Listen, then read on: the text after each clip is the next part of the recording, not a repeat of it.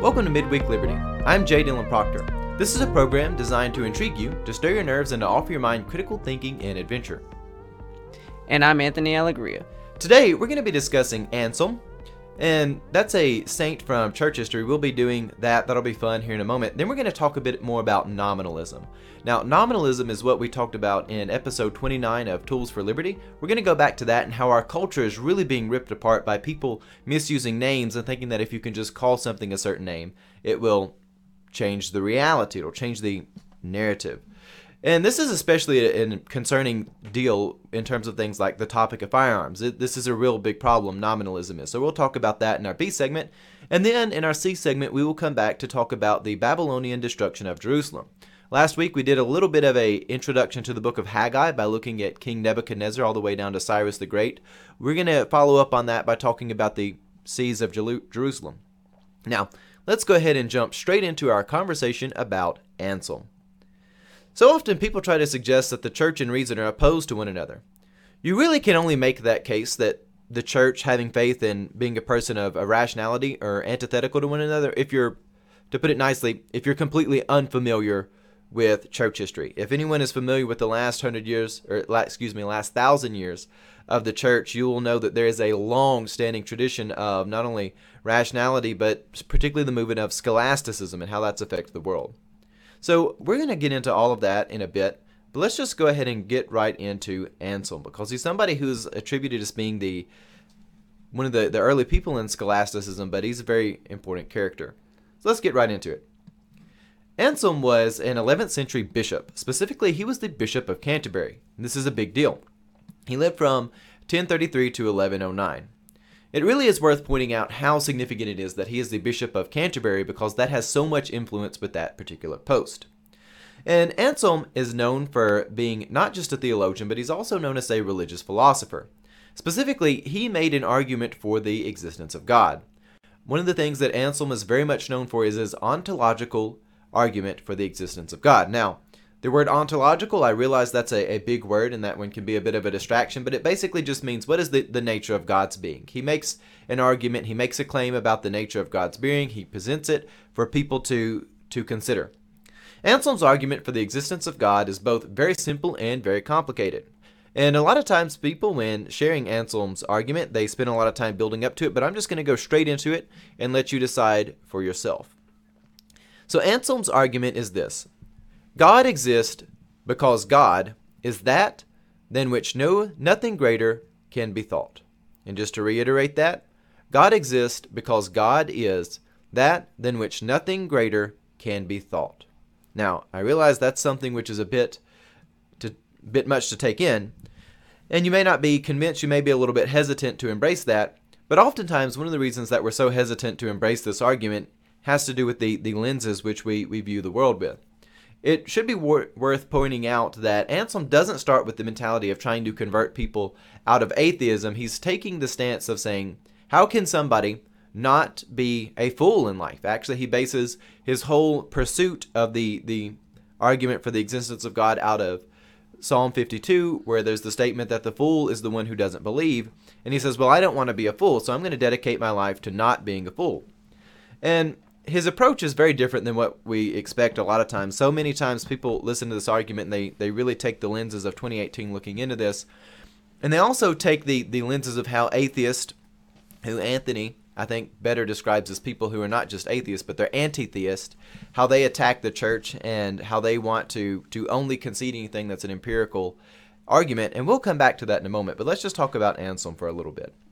One of the starting points that Anselm comes from is again not from the conversion of people that are atheist, but instead he's coming from the position of faith and of the position of, of deepening one's faith. He does not create a clever rhetorical device for converting atheists or agnostics, which is what we really would expect. Instead, he begins from actually something from Greek philosophy. He goes back to Plato's forms. He goes back all the way to the Greek philosopher Plato. And he talks quite a bit about the Platonic forms because this is so important to really understanding Anselm is understanding the notion of Platonic forms. Instead of making really complicated long-term arguments, he simply says we need to look at the Platonic forms. And if you're not familiar with that, it basically boils down to this. Platonic forms are this idea that you can look at multiple objects and tell that they're the same object, not because of the similarities between them, but because they both match an idea. Take, for instance, an ink pen. If I were to say, imagine an ink pen, something would come to your mind. It may be a red ink pen. It may be one of those with a clicky thing on the end, and it may be an ink pen that you pull the, the cap off of. You may even imagine something like a calligraphy pen, or you may imagine something even older that's something very simple, such as, say, a quill. But the idea of a pen, something which uses ink to write, is sort of this transcendent idea. There's not really one pen in the world which is more pen than any of the others, but at the same time, there's a transcendent idea of that. We do not have to come out and prove that there is a connection between a red ink pen and take, for instance, something like a green highlighter anytime we want to use one of the two. We can just naturally understand both of these are writing instruments which use a form of ink. And while there are wide varieties in different objects in the world, there's a, a great similarity between them. Take, for instance, a car, an automobile. You can take something like a, a Jeep and then you can compare it to something like a Corvette. And while those things are very different, at the same time you can both look at the, you can look at both of them and recognize both of these are means of transportation. They're relatively similar. They both have four wheels. The wheels are made up of tires on rims. There's a light in each corner of the vehicle essentially. There's a very similar design to both of them even though they're radically different, a Corvette and a Jeep. But the basic idea is that there's a platonic form of the automobile out there, and while there may not be one car that is the true car, there are some great similarities between them. Well, Anselm comes to the idea of God saying basically this God is, speaking in Platonic forms, God is the thing which nothing greater can be thought. In other words, He is the Platonic form that no other Platonic form can be greater than. And he's basically saying that if you are to reject the idea of God, then you are to reject the idea of Platonic forms. Now, this can be a really confusing thing at first, and we're not going to go too deep into it. We're going to come back to Anselm's argument for the existence of God in some future episodes. But we do want to talk a bit more about it. There's a, a monk that was a contemporary of Anselm who really came back to to debate with Anselm. He didn't accept this, he didn't like it. His name was Guanilo. Guanilo really had three terms that he rejected this on that we're going to discuss today. One of them was that the fool mentioned in Psalm 52 may have had unreliable information. He may have been listening to gossip. He may not know what's going on. And his second point is you can't just define things into existence. And his third point was something about, well, if you say that God is that which there can be nothing greater than, what if I imagine something that is greater? What if I imagine a, a perfect utopian item? Well, we're going to talk about that here in a second, but for now, let's actually go and see what Anselm himself has to say about this. So, Anthony, if you would go ahead and cut us over to Anselm. I am Anselm. I am the Bishop of Canterbury. My argument for the existence of God is this God is that than which no greater thing can be thought. Now, I understand you may have some hesitation in embracing that. That's all right. We must start with an understanding that there are transcendent things in reality. Reality is not just about a narrative, a paradigm, or a story. But reality is greater than narratives, paradigms, or stories. There are things in reality which can transcend time, space, culture, languages. If we understand that, that if we can look at one thing and that we can understand there is a, a form or shadow of it out there, we can understand that there are things which don't just exist within our own mind. God is that than which no greater thing can be thought. It does not originate from within our own minds or from our own perception or worldview. It exists across time, across people, and it is that which no greater thing can be thought. Now, who are you? I'm Gaunilo, and I'm your worst nightmare, Ansel. How do you know? How do you know that the fool, if you're going to be all up referencing Psalm 52, how do you know that the fool hadn't just been listening to gossip? somebody's sassy lies that they're telling. Oh, thank you. That is a good point to bring up. The question of whether or not the fool may have good information or may be listening to the wrong sources. But the point is this reality is more important and more powerful than narratives are. It does not affect the transcendent form if the fool has bad information. Just because the fool may not be aware of things doesn't mean that it's not out there in reality. I see where we're going, Anselm.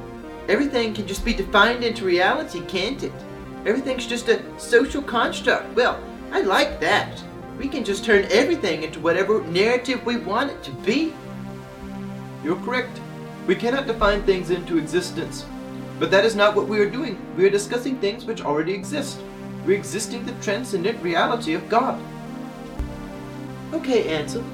What if we create a utopia, a paradise, a perfect island where everybody can bring their narrative and they will live in harmony with one another because they will each embrace their own narrative and therefore there will be no differences.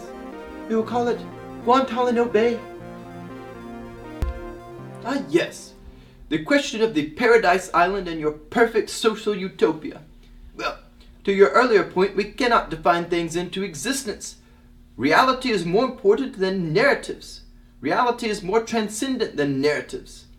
And to your point, we are not defining an island into existence. There are already Platonic forms which exist against that notion. Now, I should also point out that you're an arrogant piece of All right, so do forgive the audio quality on things, especially at the end. Things got a little crazy. Anselm really didn't take too nicely to Guanilo. Though I will say this we are improving the audio, and also we don't really want to give that bad of a rap to Guanilo. Actually, he brings up some really good points. Historically, I think he really has a valid argument, and again, our, our representation of Guanilo is is purely for fun purposes. But all the same, seriously, as we, we come to this, a lot of times we are hesitant to embrace Anselm's argument that basically God is the greatest thing we can imagine, and that it's much more than just a figment of our imagination. It doesn't originate from inside us.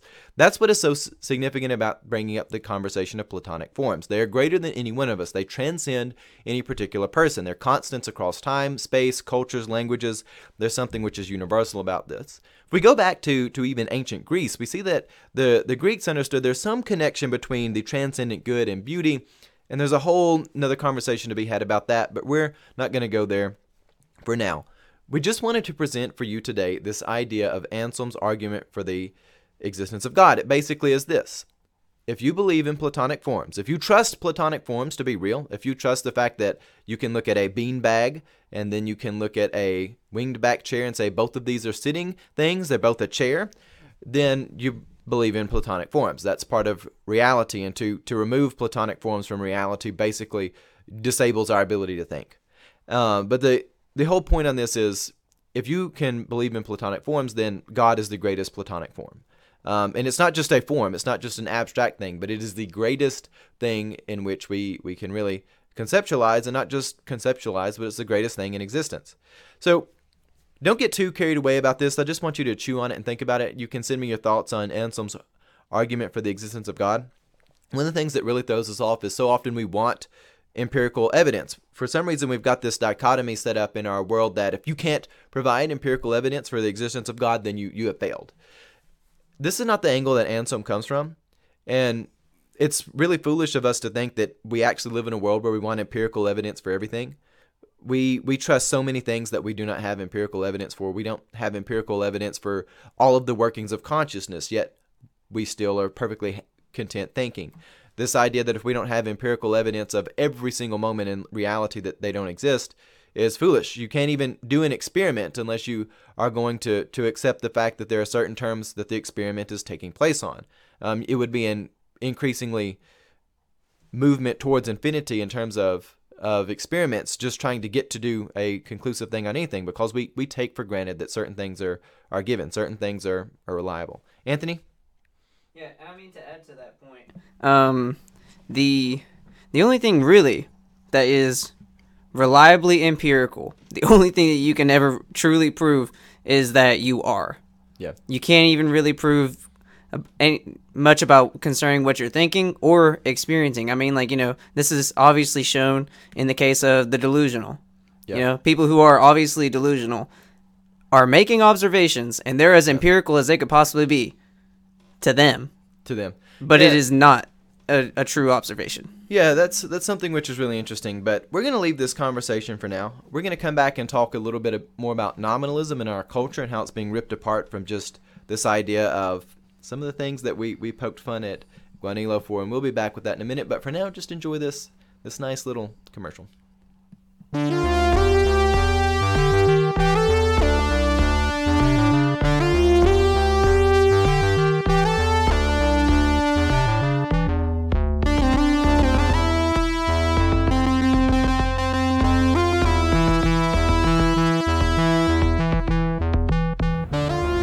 Today, we make our pilgrimage, not to a place of sophistry or fake news, but to a place where the divine gift of critical thinking is embraced. All right, well, it is the season of Lent. Pilgrimages are an important thing, and we'll be discussing about that Friday the role of pilgrimages and even Anthony of Egypt's great pilgrimage here during the season of Lent. He's actually training for his pilgrimage. He's not done it yet, but we're getting there. All right, so let's talk more about nominalism. We brought this up in Tools for Liberty 29 last week, and basically nominalism boils down to this, and it's, it's a weird word spelled N-O-M-I-N-A-L-I-S-M, nominalism. Nominalism is a big word that's basically a simple concept. It basically boils down to if we name something a certain name, then it becomes that thing. If I name a dog a cat, well, then it's a cat. The reason why people are able to pull this off is because they argue that there is no transcendent reality. There are no platonic forms, there's no abstract reality of a dog, there's no Canis lupus specification except the fact that we've called it Canis lupus and therefore it is. There's no reality that is beyond one object to another. There's no connection between objects. If you have a set of chairs that are all identical, they're not actually identical to one another. We just call them that they are, and therefore they are. From the philosophical standpoint, a lot of people have had different takes on nominalism across the years, but to, for now, we're just going to boil it down to the simple fact that if you name something a certain name, then it becomes that thing. This is really a big problem, especially with where our culture is at right now and how we deal with the nature of humanity. Are people naturally evil? Are people naturally good? You see a lot of things happening in our culture. A while back, we talked a bit about the Turpins, what was amazing is something which was so obviously evil. You had a lot of people who were trying to to not say that they're evil, but they say it was a result of homeschooling. It was a, a result of other things going on in the world. They were moving away from the behavior of the people to the medium that their behavior manifested upon. And here recently, we've also had going on in, in the U.S. There was a another shooting that happened in a school down in Florida and a lot of times people, they, again, they, they don't talk a lot about the motives of the shooter. They always want to move the, the conversation to the medium by which the violence takes place. They want to talk about firearms. And really one of the problems that happens with the, the firearm conversation, if you could even call it that in our in the West, is that it really and I and I hate that it boils down to this. And I don't mean to, to put people off when I say this, but a lot of times it does boil down to there are two groups.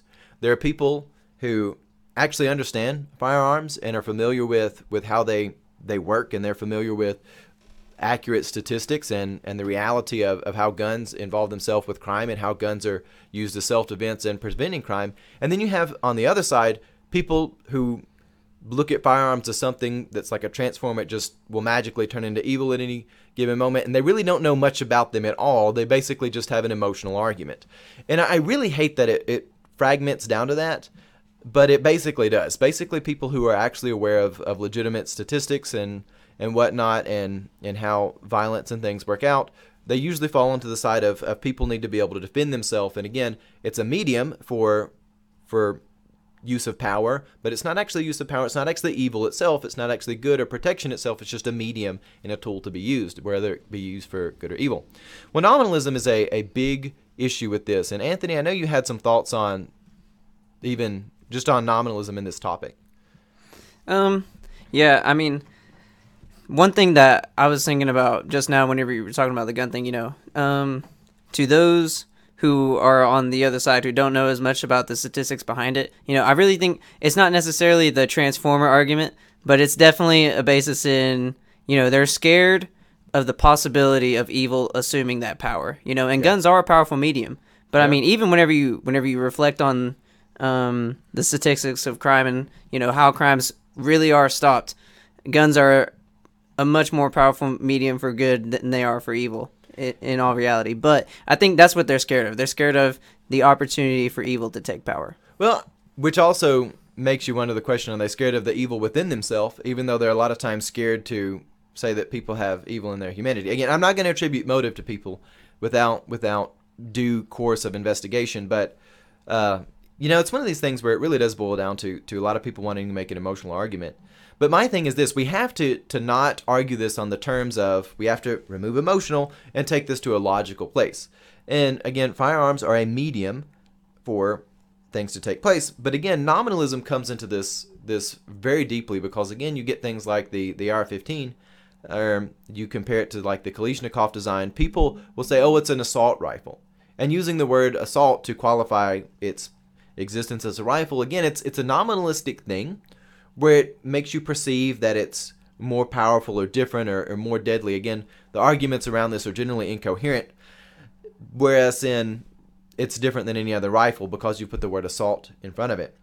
Which anybody that's actually involved with firearms knows that the term assault rifle is actually quite loose. It's not actually a, a, real thing in and of itself. It's basically just a name that's attributed to certain things and fairly inconsistently attributed to certain things. A lot of times you can have a more powerful cartridge on a, a rifle that's not one that, that uses a magazine or anything like that. And even when you debate how powerful is a cartridge, a lot of times people, and even in recent weeks, they've been making the argument that handguns generally shoot a, a slower round that's a lower velocity round as opposed to that faster, higher velocity round in a rifle. But at the same time, when when it's being shot, if something pierces through you, your likelihood of surviving is a lot greater than if something that's slower that's going to knock you down and do a lot more internal damage. The ballistics of things gets hairy really quickly, but again, a lot of the people making these arguments have no information that's reliable to them based on ballistics, or they have not consumed and processed any information reliable based on ballistics or anything like that. So nominalism is a big problem, and if we're going to eradicate evil in our society,